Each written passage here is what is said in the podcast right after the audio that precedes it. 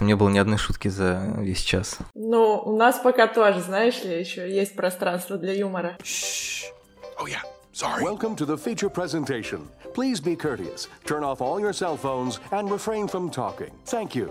Всем привет, это подкаст Мандай Карма. На дворе все еще август, мы все еще сидим дома и созваниваемся по скайпу, и все еще продолжаем говорить о некоторых больших сущностных темах, которые всех волнуют и которые мы даже не претендуем, чтобы закрыть, но надеемся, что взломаем замочек другой на какие-то неожиданные взгляды на эту тему. Собственно, о чем же мы будем сегодня говорить? А если прошлый выпуск у нас был посвящен времени, сегодняшний в каком-то смысле посвящен пространству. Пространству того, где мы смотрим кино, и так как сейчас открываются кинотеатры, и все начинают думать и вспоминать, как же они вообще смотрели кино раньше, до карантина, карантина, как они его смотрели на карантине. Мы постараемся вспомнить свои зрительские привычки вообще и отрефлексировать, поменялись ли они как-то в связи с этим полугодовым заточением, хотим ли мы, чтобы они вернулись в прежнее русло, или они все-таки будут как-то мутировать, и как вообще это может сказаться на зрителях, индустрии, кино, на чем угодно. И сегодня размышлять о том, как мы смотрим кино и как кино существует без нас, вместе со мной будут Оля Касьянова, автор подкаста In Presence и сокуратор подкаста Мады Карма в этом месяце. Привет, привет. И Юля Гулян, редактор и сценарист компании Базилевс, также кинокритик, чьи статьи вы можете прочитать, например, в «Искусстве кино». Всем привет! И я, Лёша Филиппов, редактор сайта Кинотеатр.ру и сайта журнала «Искусство кино». В общем-то, обычно я вначале предупреждаю только о том, что мы можем что-то заспойлерить, но я не уверен, что мы будем что-то спойлерить в большой теме, но на всякий случай будьте осторожны. Держите кнопку на стопе, не дай бог, не дай бог вообще.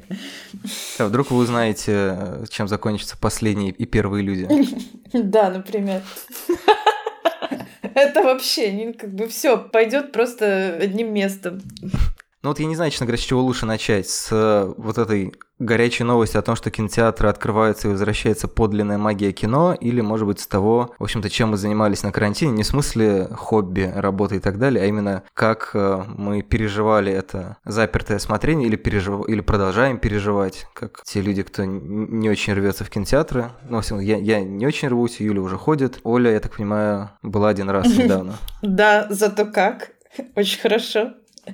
Ну, я могу рассказать с точки зрения периферии, да, посмотреть на ситуацию, которая сейчас с прокатом и со смотрением вне дома. А Юля вот нам расскажет совершенно с другой стороны, из гуще событий наш репортер. Давай. Ну, Юль, давай ты начинай, потому что... А, хорошо, хорошо. Авангард, вперед. Да, да, авангард вперед, да. Так, ну что, я была среди тех, кто честно отсидел три или четыре месяца карантина, дико истосковалась по кино как какому-то коллективному experience у, но и в первую очередь я тосковала по кино как по медиуму, с проекцией, с экраном, со зрительным залом, вот со всем этим техническим аппаратом. Ну и судя по количеству городских фестивалей в августе в Москве, видимо, по большому кино соскучились многие, по крайней мере, многие прокатчики и организаторы, владельцы кинотеатров. И со стороны, особенно при покупке билетов, это, конечно, выглядит как определенное возрождение, потому что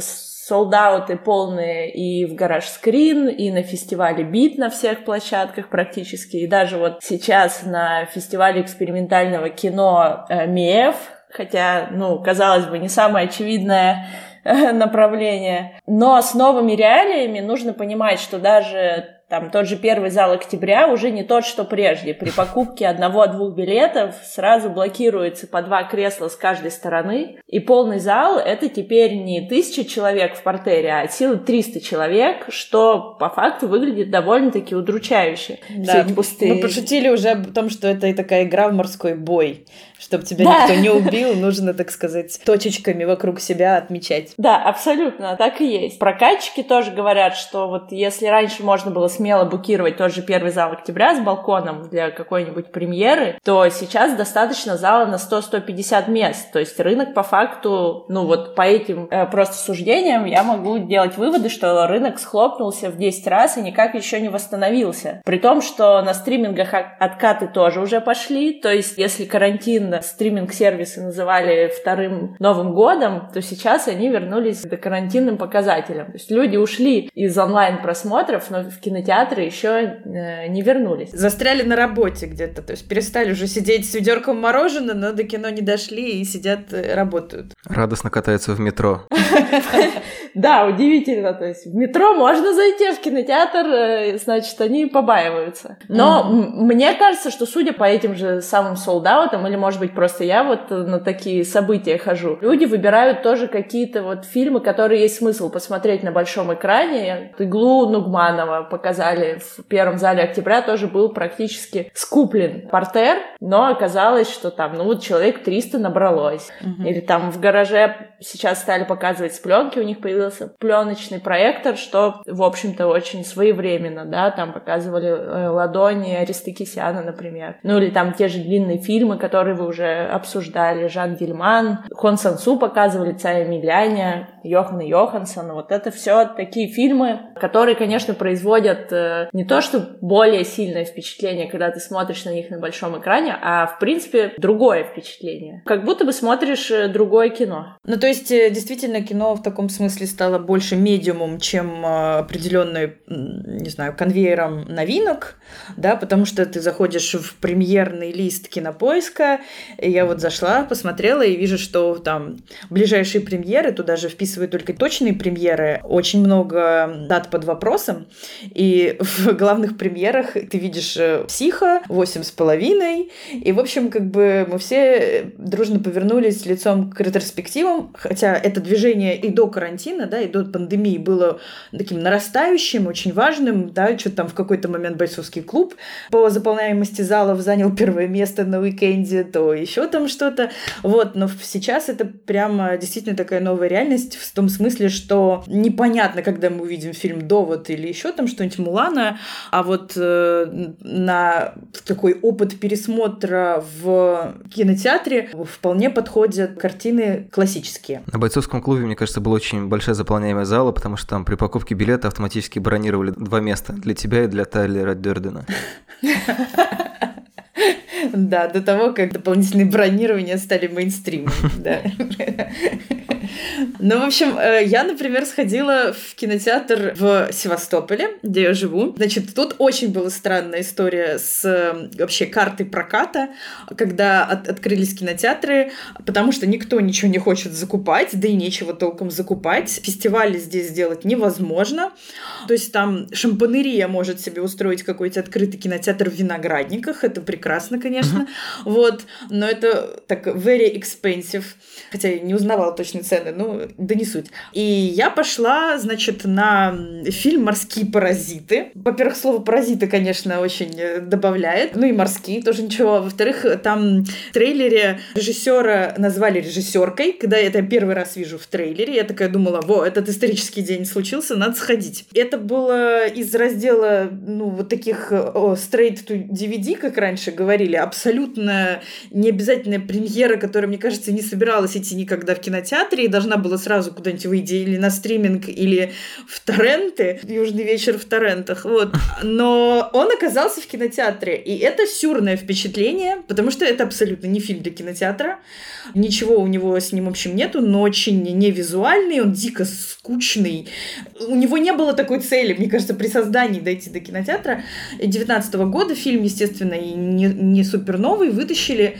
Это было очень странно. Ну, то есть это к ощущению сюра, которое вообще многие опыты сейчас сопровождает, я получила. Подмерзла еще, потому что почему-то решили, что нужно включить побольше кондишки, и тогда точно как бы весь коронавирус, видимо, выветрится. И вот, собственно, с этим всем я и ушла. Было прикольно по-своему, но больше, я думаю, я в ближайшее время в кинотеатр не пойду. Показывают еще премьеры до карантинные, особенно российские много, есть такое. Вот, пытаются вытащить что-нибудь старенькое, прям старенькое-старенькое, что где-то лежит. Но если в Москве действительно есть большие архивы в этом смысле, то в регионах, конечно, с этим будет прям совсем швах. И я не понимаю, зачем они сейчас открыты. Туда, ну, никто не ходит. А, да, и еще я заметила, что это очень круто напомнило мне детство, потому что вот в каком-нибудь 95-96 году кинотеатр производил именно такое впечатление. И это были те же самые кинотеатры, у нас, в принципе, сильно не изменилось с этим. Кинотеатр Победа какой-нибудь, он производил такое же впечатление, типа стоит здоровое, красивое здание, очень красивое, сталинский ампир, и ты вообще не понимаешь, что там происходит, потому что, ну, то есть это никак не связано с какой-то с повесткой, с тем, что какими-то классными фильмами, которые выходят, такая совершенно параллельная реальность из фильма «Проклятое место» или как-нибудь. Последние первые люди, опять же. Там ну, да. все, пора выпускать Титаник. Только да, он да. может спасти Ой, вот, да, и вот до выхода Титаника, именно, вот совершенно гениально ты вспомнила Титаник, до выхода Титаника в этом здании не было никакого смысла. Когда была совсем маленькая, мы пошли с родителями наугад на какой-то фильм. Это был фильм «Дьявольские гонки», по-моему, назывался. Это фильм 80-х годов, и это даже не, катери... не категория «Б», а категория «Д», знаете, как вот грузовик. Вот. Да, то есть это было такое прото-GTA. Возможно, там был Сталлоне, возможно, нет. В общем, там э, были гонки, в которых тебе нужно как можно больше людей сбить. И это был абсолютный культурный шок. Вот первый фильм, который я посмотрела в кино, и я вообще не поняла, к чему это все было. Но впечатляюще запомнилось и так далее. Вот в этом смысле, конечно, сейчас есть такой back to childhood, потому что не очень ясно, да, вот это межформате у кинотеатров есть, что они могут дать зрителю, если это не гараж скрин, конечно. Я хотел бы свести на самом деле две вещи, потому что, с одной стороны, есть вроде как очевидное ожидание фильмов событий, то есть сейчас и, и тот же Довод, и Мулан потихонечку двигают, ну, Довод вроде как уже остановился, все, он стоит на одном месте, Мулан сдвинули еще на неделю. Он видимо, зациклился. Чтобы, да, видимо, чтобы не конкурировать с Ноланом, ну и неизвестно, на самом деле, насколько это все продолжится. Ну, типа, вот сейчас уже вроде как близко-близко есть э, подозрение, что все-таки все уже будет, но не очень понятно. А, но по большому счету это же давний вопрос к российскому прокату, и, наверное, не только российскому. И мне вообще нравится, на самом деле, как карантин очень многие вещи заставил пересмотреть. Ну, в частности, то количество фильмов, которые выходят в прокат, их качество. Иногда очевидно, что тот фильм, который выходит, он, ну, типа, нет смысла его выпускать. То есть он, а, скорее всего, не соберет. Ну, я не знаю, это нужно проверять цифры, но есть огромное количество фильмов, которые выходят просто как будто бы для фона. Это, наверное, связано с какими-то сложными прокатными механизмами, когда там фильм покупается пакетами, поэтому, ну, условно говоря, ты покупаешь довод, а тебе еще дают какую-нибудь убогую мультипликацию про шимпанзе, где там все из квадратиков состоит, и все еще плохо переведено вдобавок. И там вообще даже не парятся насчет дубляжа, и там есть голос, который звучит просто поверх э, оригинальной дорожки. Там есть какие-то сомнительные боевики, или там, не знаю, какие-нибудь не слишком на слуху французские, испанские или еще комедии. То есть в целом карантин заставляет задуматься о том, что как много мусора как бы существует в информационном поле, с одной стороны. И то есть очевидно, что ну как-то масштабы или выборку нужно немножко корректировать. И условно говоря, фильмы из Кан, Венеции или Берлина, которые называются critically acclaimed, и которые было бы интересно посмотреть, что называется, ценителям на большом экране, не потом там как-нибудь, когда они где-нибудь как-нибудь появятся, может быть, в том формате, в котором это традиционно... Задумывалось задумывалась. Ну, угу. и задумывалась, и, при, и привычно. Мне кажется, это отдельная тема, на самом деле, насколько принципиальная разница между большим и любым другим экраном. Но, тем не менее, как бы это фильмы, которые, ну, как минимум, имеют какой-то какой вес, какую-то значимость. А реально очень много мусора, и сейчас, я, я не знаю, будет ли это как-то пересмотрено, в связи с тем, что, ну, очевидно, уменьшается количество зрителей. Уменьшается даже при том, что есть вот сейчас все ломанутся и будут везде солдат. Их все равно ну, их банально в зале меньше умещается в связи с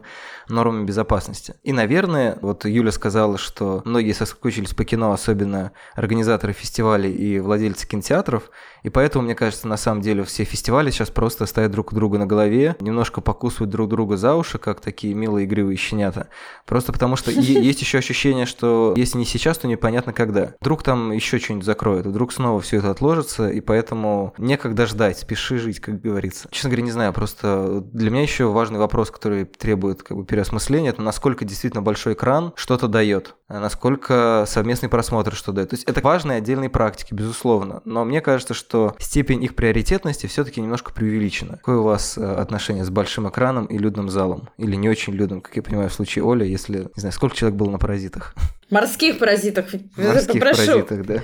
Ну, было человек 15. Зато, знаешь, когда человек 15 в зале и какую-то херню показывают, можно очень хорошо провести время, громко смеяться, и это никого не смутит. Ну, у меня к большому экрану и вообще к медиуму кино такое очень уважительное отношение, и мне кажется, что и само оборудование кино, оно же, во-первых, ну, что называется, дезавуирует нехватку, да, вот это расхождение зрителя с актером. Мы всегда разминулись с актером просто за счет того, что его сняли раньше. Соответственно, здесь работает вот эта функция фетиша, да, восстанавливает хорошесть объекта, и тут же работает только на большом экране, работает пресловутая фотогения Делюка, да, которая когда изображение на экране делает не просто некрасивый предмет красивым, но делает его каким-то странным, да, побуждает смотреть на него. И это приближает, собственно, опыт э, кино к опыту сновидения, потому что и сновидение побуждает, в общем-то, спать. Та же работа крупного плана, когда вот в кино маски вылеплены, да, лицо актера приобретает окончательную пластичность, в отличие от театра, да, где mm-hmm. у масок совсем другое свойство. И мне кажется, что в этом плане, конечно, это работа работает только в кинотеатре. Это не работает, когда мы смотрим кино дома,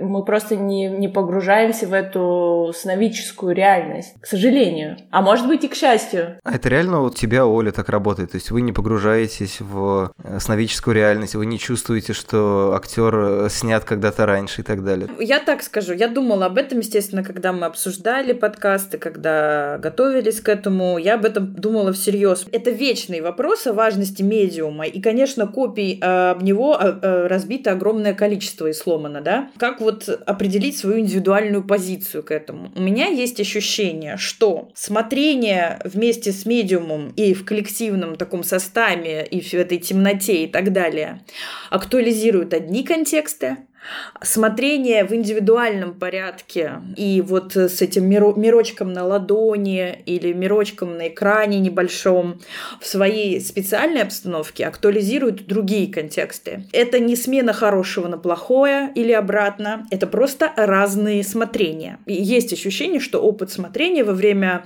карантина, когда доступа к экрану большому нет, изменился. Я бы хотела еще, например, сказать, как важен киношный звук, потому что для меня больш, большая часть потери, в принципе, после того, как э, кинотеатр в целом стал второстепенен после революции стримингов и так далее, для меня лично важной частью вот этого experience а вокруг себя был звук, потому что мне очень повезло посмотреть в очень хорошем зале «Экстаз» первый раз в Гаспара Ноэ. Uh-huh. Это было что-то запредельное. Абсолютно у меня было экстатическое состояние. И, ну, это не моя особенность. Фильм поставил такую задачу ввести человека в экстатическое состояние. Перевели его экстаз. Вот. Потом он настолько меня поразил, что я не выдержала и сказала, что я хочу сегодня же пересмотреть этот фильм еще раз. А дело уже к ночи было. И мы поехали в Вегас какой-то, просто в какой-то зал, совершенно нормальный, обычный зал, посмотреть этот же фильм так. И, конечно, я понимаю, что да, второй раз за сутки, может быть, связано с этим, но впечатление, ну, сильно поубавилось от того, что вот эта музыкальная сила ослабла. Как говорят русские продюсеры на русских кинорынках, когда ставят фильмы, делайте звук погромче, зрители смотрят ушами, потому что действительно, чем громче звук, тем э, лучше впечатление от любого фильма. ну, как минимум, сильнее, так сказать. Ну, да. вот э, те же последние первые люди, их было очень интересно. Вот Лёша, кстати, вот говорил, что он рад, что он посмотрел их не в кинотеатре, а дома, как найденную запись, да, как найденную записку. Вот интересно, чтобы ты эту мысль тоже продолжил. Но вот я тоже, я смотрела, и да, в этом есть интересный контекст послания один на один от э, неких условных потомков нежным голосом Тильды Суинтон. И я не могу сказать, что я большая поклонница нравится музыки Йохансона, но я понимаю, что впечатление от большого звука, который сочетался бы с этими большими архитектурными объектами, таким депрессивным архстоянием, которое там происходит, если бы это бы реальный масштаб имело, настоящий, наверное, это был бы другой опыт. Да, я с этим согласна. Просто карантинное смотрение, вообще любое домашнее смотрение, оно актуализирует больше интимность, чем включенность, скажем так. То есть твой тет-а-тетный опыт и опыт э, растворения тебя в киноматериале. Вот, вот такие разные штуки. Очень часто кино в большом, на большом экране помогает подчиняться. Действительно подчиняться авторской воле. На Суспире, я рассказывала уже, у меня просто сразу дыхание полностью под дыхание фильма подстроилось. Это вполне физиологическая вещь. А когда ты разговариваешь тет-а-тет э, у себя дома, на своей территории, это актуализирует какие-то другие вещи, возможности тебе высказаться самому тоже, находиться в диалоге с материалом. Это тоже очень ценно. И мне кажется, что в определенном смысле то, что это произошло в этом году, это ценный опыт для нас, для того, чтобы как раз вот это вот состояние сновиденческое или гипнотическое, которое дает не только кино, но, например, и новости, которые нас постоянно бомбардируют, и завороженность там экраном социальных сетей, что это все немножечко подсбилось с нас. Мне кажется, это очень своевременный опыт, у него тоже есть польза. Ну вот если вернуться к последним и первым людям, надо, наверное, пояснить, э, что это первый и последний фильм э, композитора Йохана Йохансона, это его режиссерская mm-hmm. работа, и это вольная экранизация самой масштабной истории будущего э, романа Олафа Степлдона одноименного,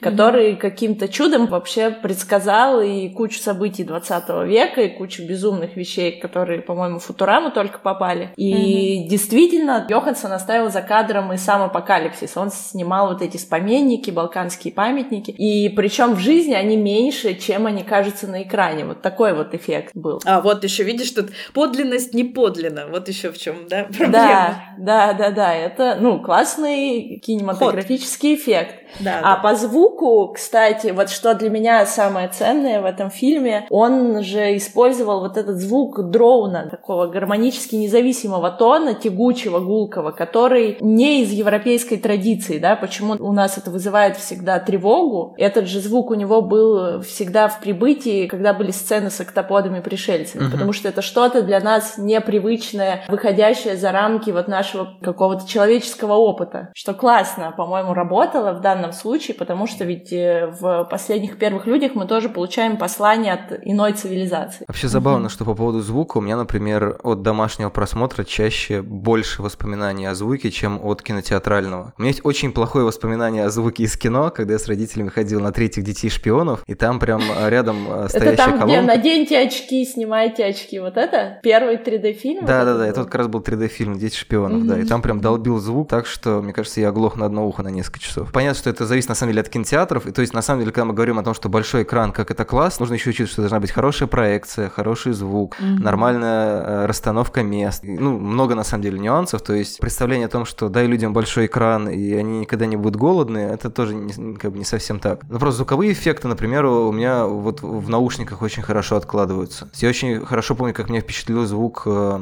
корейского хоррора «Вопль». Прям я сидел, и я как будто бы... Это было похоже на практику медитации. То есть, знаете, там есть всякие эти вот шумы, типа природы, не знаю, mm-hmm. речка бежит, еще что-то. Вот это было абсолютно такое же погружение, как будто ты перенесся туда. То есть это было полное ощущение путешествия в какую-то другую, ну не то чтобы реальность, но другую какую-то географию, еще что-то. С Акирой у меня была такая же фигня. Фильма уже 32, по-моему. И все равно у него настолько простроен звук, и там понятно, что он записывался отдельно, и что там говорили отдельно люди, отдельно там кто-то куда-то бежал, но все равно было ощущение вот этого путешествия в Нео-Токио и вот это странное будущее. Потом вот недавно я смотрел «Бескрайнюю ночь», тоже для меня вот это все странные музыкальные шепотки, которые там были, они вот э, немножко залезали под кожу. То есть для меня на самом деле домашний просмотр супер ассоциируется с каким-то таким сновидческим, с каким-то засасыванием в экран. Ну, на- надо как бы признаться, что я, с одной стороны, как мне нравится большой экран, да, мне нравится смотреть фильмы в кино, не знаю, когда я это сделаю в ближайшее время, но тем не менее, но при этом мне, в общем-то, без разницы, где его смотреть. Мне очень нравится смотреть фильмы с ноутбука, мне очень нравилось в свое время, когда был КПК, я смотрел фильмы с КПК, я несколько раз смотрел фильмы с телефона. То есть, по большому счету, для меня, если фильм работает, работает на меня. То есть тут не всегда угадаешь, но тем не менее, для меня абсолютно без разницы, в какого размера экран погружаться, как вести с ним диалог. То есть, может быть, мне просто больше нравится, вот, э, как сказал Оля, вести такой более размеренный э, диалог, но тем не менее и затягивание, и, не знаю, погружение в сон, и ощущение какого-то другого масштаба, и киногеничность объектов, которые в жизни, может быть, не настолько киногеничны и интересны. Для меня вот все-все-все пункты, которые обычно перечисляются как веский повод в пользу большого экрана,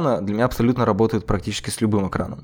Погоди, но тем не менее, вот ты же написал, когда писал про этих же последних и первых людей, что ты рад, что посмотрел их именно дома, а не на большом экране. То есть ты говоришь, что тебе все равно где, оно должно везде работать. Не все работает везде, это просто как бы факт. Что-то работает где-то лучше, где-то хуже. Допустим, э, степень лояльности может быть просто больше и меньше, конечно, безусловно.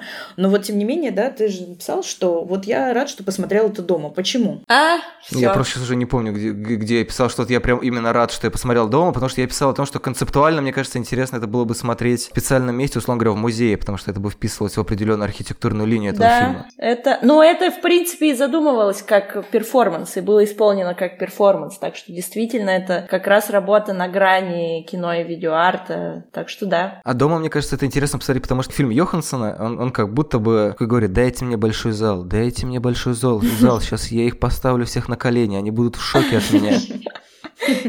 Я не могу исключать, что мое немножко раздражение было вот именно просто связано с, ну, что называется, с интонацией, с такой вот какой-то выбранной стилистикой, когда мне говорят, смотрите, это, это вещь, от которой захватывает дыхание. Я понимаю, что, ну, не, нифига не захватывает. То есть все классно, очень классные объекты. Там, ну, то есть э, я понимаю этот эффект, но вот у меня возникает какой-то абсолютный рассинхрон с этой картиной. Опять Тильда Свинтон э, своим инопланетным голосом что-то рассказывает. Это дурацкая точка, которая символизирует сигнал, который, который посылается из прошлого в будущее. Жалко, что в русской версии Хабенский не переозвучил закадровый голос. Боже мой! Да ладно, это же родная хрипотца. Какой же из него ксеноморф. Это же просто жизнь. Какие же это кубики? Это жизнь моя. Ну вот, кстати, я помню, когда еще мы ходили в офис каждый день, и мы там в Базилевсе все фанаты Супер VHS, куда Оля пишет, соавтор э, вот да, этих роликов. Писала, и, писала. Писала, окей. Okay. Mm-hmm. И когда выходил новый трейлер, мы с ребятами такие, так, стоп, нет, мы не будем смотреть это на телефоне. У кого самый большой ноутбук, открывай на ноутбуке. Потому что мы понимаем, что это настолько плотное изображение с кучей деталей и юмора, что, конечно, нам хотелось увидеть это на максимально большом большом экране. Я думал, ты сейчас скажешь, мы звали Хабенскую, такие, так, мы не будем это смотреть в оригинальной озвучке, пусть он нам это все переводит. Кубик в кубе нам не канает, только хаба, только хардкор, все. Ну, кстати, про детали, это вот это, наверное, один из э, point ов, которые можно... Ну, то есть ты можешь, конечно, рассматривать детали на, экране ноутбука, но на большом экране это иногда бывает сподручнее. Тут трудно спорить. Ну, мы, короче, опять э, начали говорить о том, что же лучше, да? Окей, а вот что нам сам по себе этот опыт, когда нам не нужно было думать о том, что же лучше, потому что обстоятельства выбрали все за нас. Что он дал, как изменилось вот наше меню и так далее. Я вот лично поняла, что я могу расслабиться во многом смысле, ну, я и так не то, что напряжена в плане того, чтобы посмотреть все на свете, но вот эта категория необходимости повестки, необходимости посмотреть то, что закреплено именно за этой неделей или за этими двумя неделями, она отпала, и это тоже дало какое-то освобождение, расслабление. И вот, например, сериал «Чики» я посмотрела вообще две недели назад. Ну и, в принципе, какие-то сериальные title ы перемешались, и какие-то важные новые, которые, в общем-то, заменили собой премьерность кино. Колл-центр был, да, вот очень именно в самой гуще карантина, с возможностью действительно пересмотреть то, что не, невозможно было пересмотреть годами. Я посмотрела полностью сериал «Школа», я очень давно хотела его пересмотреть, и пересмотрела всех «Безумцев» просто как бы нон-стопом, и посмотрела старое итальянское кино, случайно как-то так вышло, но тоже очень прошло. И сам факт безнаказанности этого смотрения, что я сейчас это выбираю, не, не делаю этот выбор в пользу вот этого, а не того, того, что определяет мой нынешний исторический момент, ну, в этом есть кайф определенный. То есть сейчас можно, потому что вот ты таком, на таком полутонущем корабле, вот он тихонько тонет, и, в общем-то, ты можешь смотреть все что угодно. Мне кажется, очень освобождающий такой опыт. А, я стала думать о тактильности экрана из-за того, что все время смотрела все с ноутбука. Хотелось бы сказать, что с плазмы, но у меня же ее нет. Тактильность экрана в том плане, что взгляд в то и дело фокусируется не на картинке, а перед ней на самой поверхности вот этой ребой немножечко, да, цифровой поверхности, вот то, чем очень любил заниматься Атом и Гаян, да, в фильмах, когда вот он исследовал вот эту вилку между кино и видео. У него все время там или какие-то камеры видеонаблюдения, то есть он постоянно ищет вот эту вот степень отстранения. И мне кажется, это интересный опыт, и может быть еще из-за того, что я, опять же, пересматривала Мистера Робота, а там, в принципе, еще плюс к этому, постоянно мы фокусируемся на его экране компьютера. То есть mm-hmm. это получается такая двойная дигитализация. И мне мне кажется, в этом плане очень круто схвачена именно поверхность экрана, потому что там глядываются в экран э, с какой-то особой любовью, что ли, я даже не знаю. То есть это, в принципе-то, там есть элементы вот нашего любимого скринлайфа. Да, да, я, я хотела пошутить, что ты же работаешь в Базилевсе, конечно, это сам Бог велел. Это же родное светящееся гнездо. Да, да, именно так, конечно, я только такое смотрю. Но там, там, э, мне кажется, скринлайф даже не по внушительному хрону, да, который отводят на всматривание в экраны мониторов, но именно вот есть у него какая-то завороженность экраном, да, вот как э, вдруг какой-то рапид, когда мигает три точки, да, вот и ты ждешь ответа, или там mm-hmm. подбираешь какой-то пароль. И это очень странно. И, и в то же время у него было очень много э, сцен, когда герой, например, вглядывается в распечатанные на плохом принтере изображения. То есть тоже он вглядывается в поверхность экрана, только уже не такую цифровую, а, а наоборот прошедшую цифровую обработку. Мне вот это очень всегда интересно. А можно тупой вопрос? То есть тактильность экрана это речь все-таки в первую очередь про кинематографический большой экран? На самом деле, насколько я помню, так как об этом говорила Лора Маркс, она говорила о цифровой в первую очередь поверхности экрана. Когда об этом говорил Делес, и он говорил о Брессоне, то, естественно, он говорил о тактильности именно у режиссера как приеме в кино. То есть, грубо говоря, о том, что мы понимаем, на чем находится изображение. То есть, типа бумага, экран, mm-hmm. ноутбук. Ну да, то есть мы mm-hmm. смотрим, не вглядываясь да, в изображение, а именно смотрим на вот эту поверхность, на которую проецируется или с которой на нас светит, да, если это экран или плазма. И это чаще всего, э, вот, кстати, у Гаспара Ноэ вот излюбленный прием, да, вообще любой расфокус, любое нечеткое изображение, то, с чем работают видеохудожники mm-hmm. Испокон веков, да, вот они работают с поверхностью экрана. Когда мы не видим четкое изображение, мы начинаем его достраивать э, благодаря поверхности экрана. Mm-hmm. Это действительно важная такая штука, еще помимо вот этой рябучести черного зеркала, да, которое просто-напросто не в состоянии порой передать в свечении глубокий черный, mm-hmm. тот же, оно же вечно, если ты не в затемненном пространстве находишься, если где-то есть солнечный свет, оно зачастую еще тебя отражает. К вопросу того, что ты тет-а-тет э, находишься с автором, ты очень хорошо себя ощущаешь. Леша говорит, что нет, я ощущаю себя, когда я смотрю дома. И когда ты буквально начинаешь важный, особенно момент какой-то, из-за того, что там все погружается в темноту, а у тебя есть свет, и ты проявляешься сама в экране, в этом тоже есть э, специфика смотрения, которая действительно актуализируется, когда ты часто смотришь дома, часто смотришь с ноутбука, например.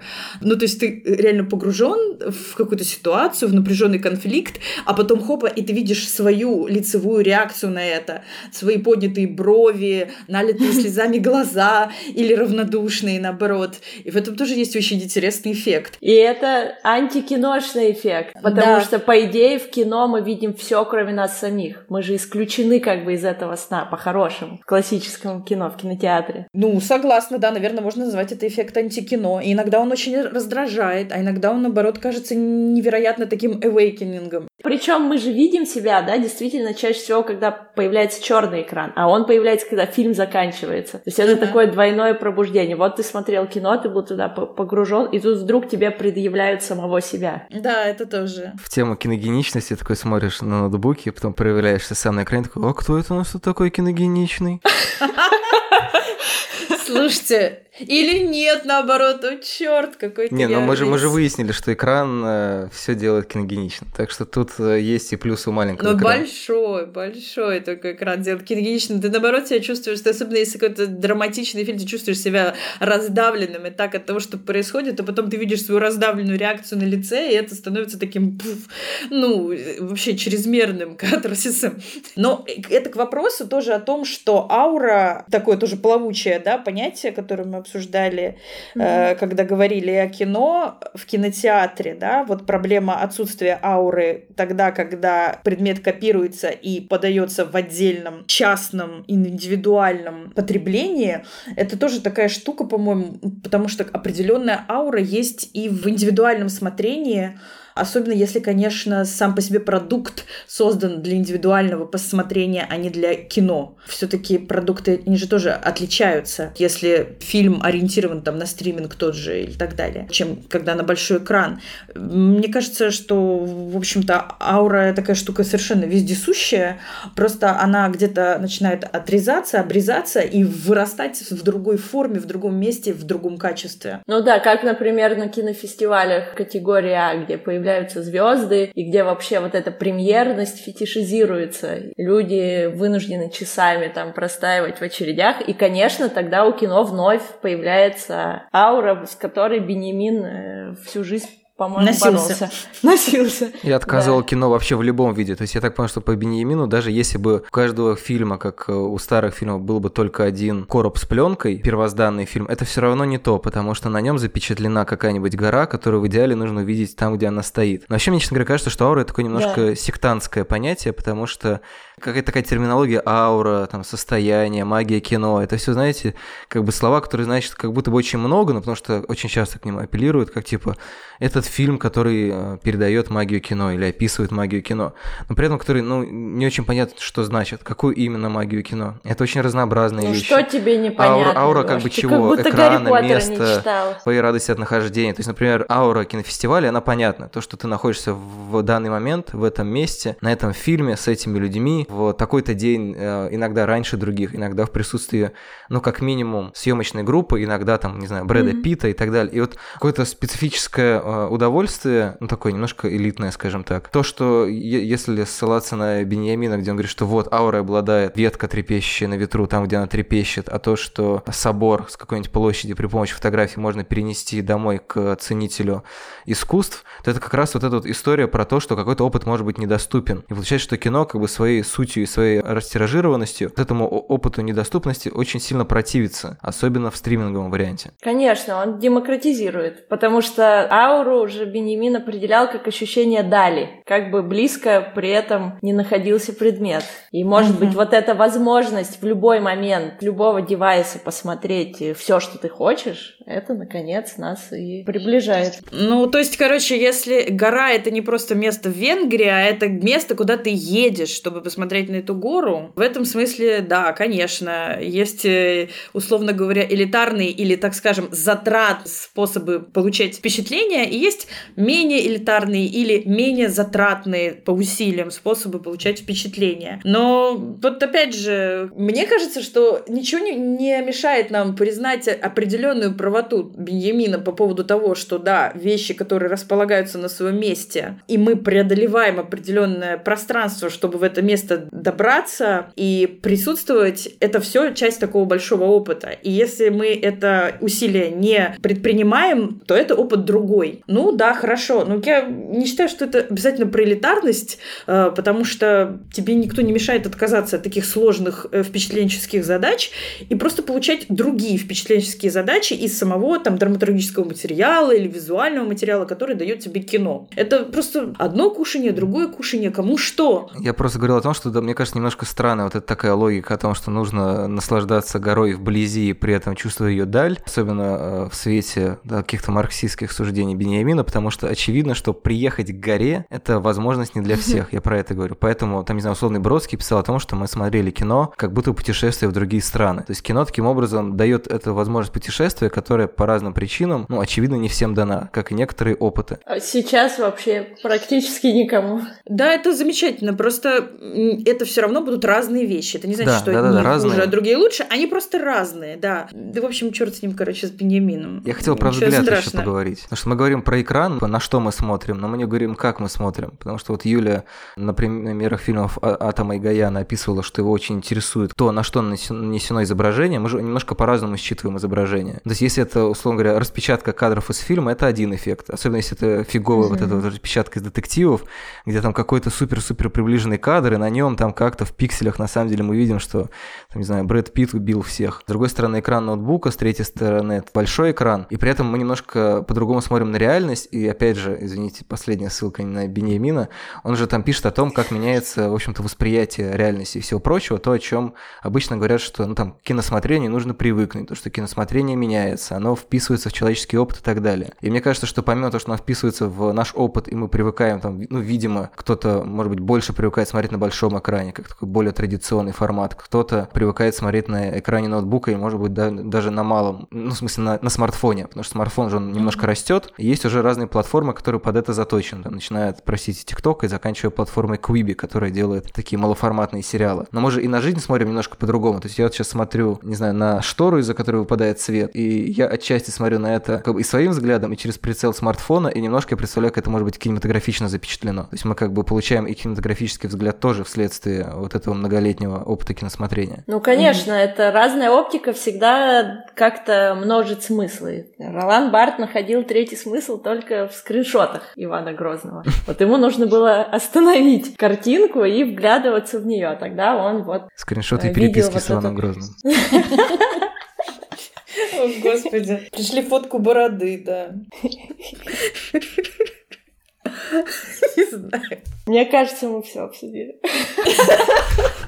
Да, типа на бороде можно и закончить. Но на самом деле я хотел еще на самом деле, я хотел еще поговорить по поводу этого конфликта, который, наверное, опять же усилился в связи с карантином и онлайн-премьерами. Ну, типа, если фильм показывается на какой-то онлайн-платформе, недоступной в России, и в России он, скорее всего, по известной информации не был показан. Грубо говоря, вот этот э, журналистский или блогерский подспудный призыв к пиратству, насколько это, на ваш взгляд, чудовищно, и насколько вообще это проблема критики журналистики, а насколько индустрии? Я считаю, что это абсолютно аморально. Большое неуважение к индустрии так себя вести. Я помню, что кто-то был из критиков, кто в Фейсбуке выкладывал прямо ссылки на рутрекер одно время, может, до сих пор выкладывает. Мне кажется, я его просто из друзей удалила. Ты подводишь труд э, огромного количества людей. Я понимаю, что, да, хочется поделиться какими-то сокровищами, хорошими фильмами, рассказать о них. Но тоже вот вопрос. Мы же рассказываем о фильмах, которые мы посмотрели на фестивалях.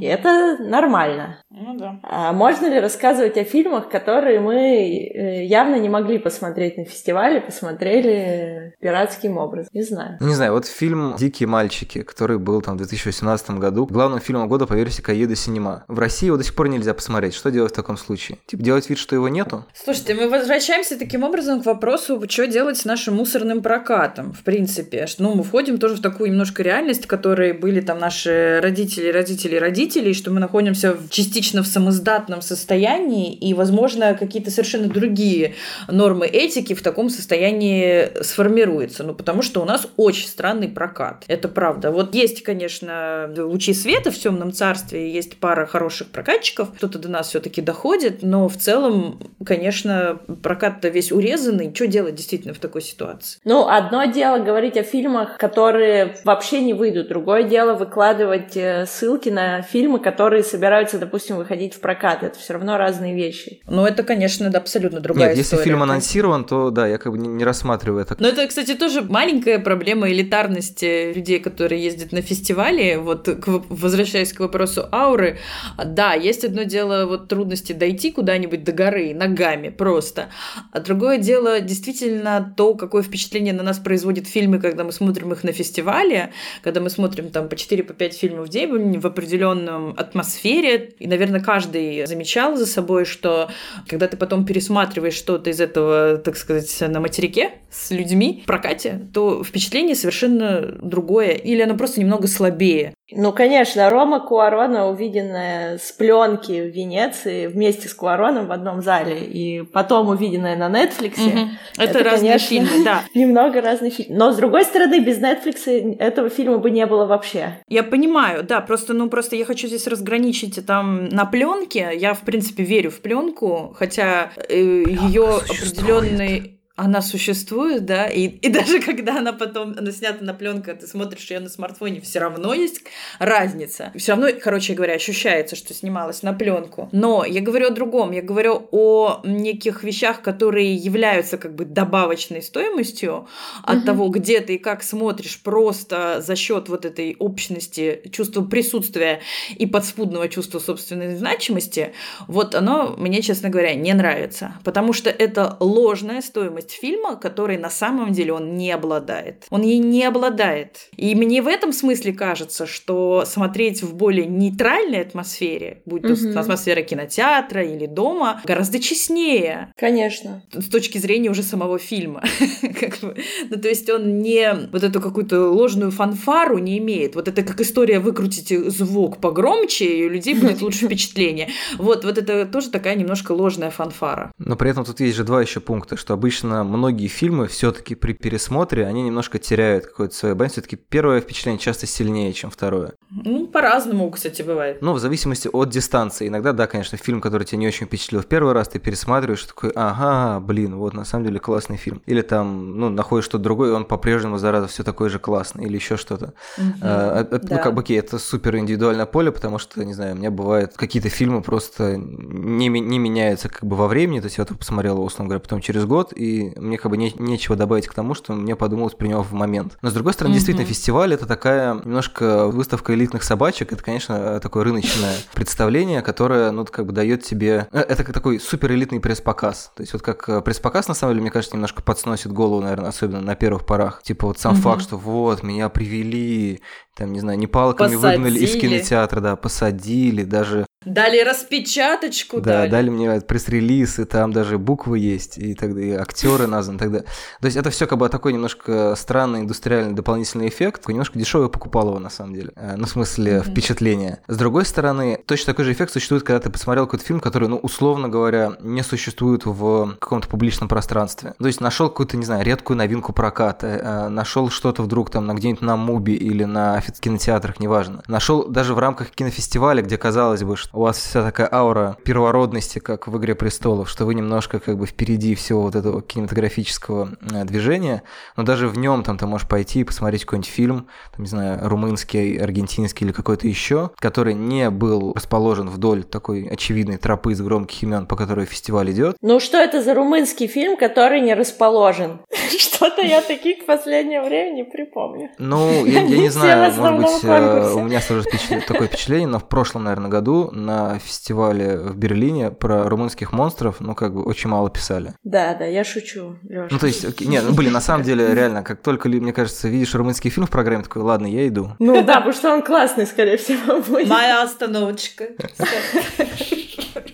Знак качества. Не, конечно, это да, есть такое дело. кино. При этом на фестивале мы вечно недосыпающие, голодные, злющие, ну, особенно если это Берлин, э, замерзшие. Так что тоже не сказать, что мы там всегда очень расположены. Это просто... Нет, ну, так ты чё, это же страсти Христовы тоже как бы. Вот у меня ну, всегда, да. я небольшой ездок по большим фестивалям международным, но всегда у меня пик любви к российскому кино всегда приходился на кинотавр. Не потому, что там мне было хорошо, мне там в каждый год очень плохо, очень грустно, по непонятным причинам, не знаю, просто всегда там какая-то на тебя грусть нападает беспричинная, но ты находишься в этом процессе осмотра кино, которое существует в единственной национальной парадигме, вот оно, знаешь, одно национальное кино, оно идет, идет одно за другим. Ты быстро встраиваешься в эту парадигму, в эту систему, в эти там ценности или в этот уровень качества, он быстро становится твоим, и ты очень хорошо из него выбираешь месседжи, ты очень хорошо начинаешь его понимать, и к концу ты его обожаешь. Это просто, боже, российское кино лучше всего на свете. И так каждый год. Потом я приезжаю и говорю, слушайте, такие классные фильмы посмотрела. И потом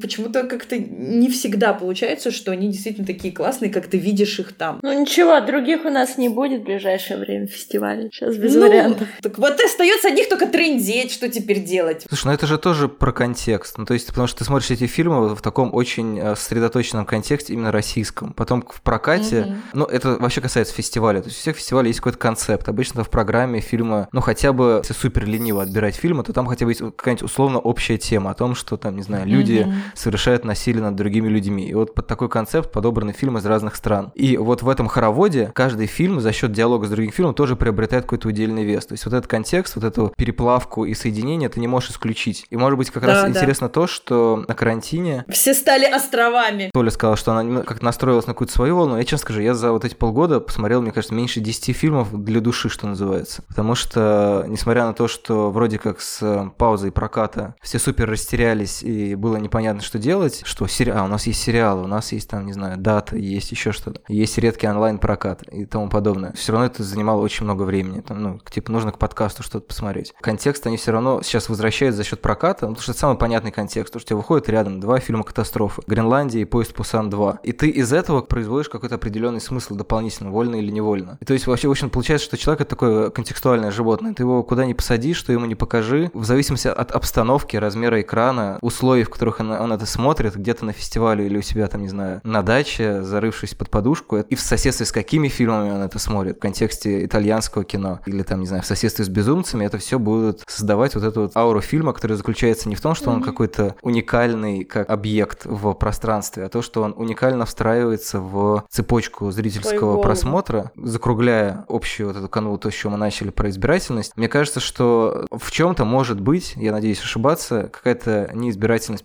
прокатчиков иногда. Есть много избирательных прокатчиков, в основном маленьких и городах и независимых, но как бы есть вот э, действительно пакеты какого-то мусора. И зритель порой тоже, наверное, не очень разбирается, что он смотрит. Может быть, есть, не знаю, может быть, нас слушают люди, которые всегда разбираются и всегда точно знают, что они хотят посмотреть, даже если им это потом не понравится. Но вы знаете, что люди принимают решение о том, на какой фильм пойти в основном стоя у касс. Вот это угу. мне вообще непонятно. Ну, то есть... Э, ну, зато, слушай, это так загадочно. Ты такой, ты весь в приключении. Ну, вот хочется в кино просто. Кто сейчас идет? Вот ближайший фильм какой? На такой пойдем? Ну да. Ну, потому что ты пришел за experience ом. Вот, за аурой ты и пришел. Я это называю пришел посидеть.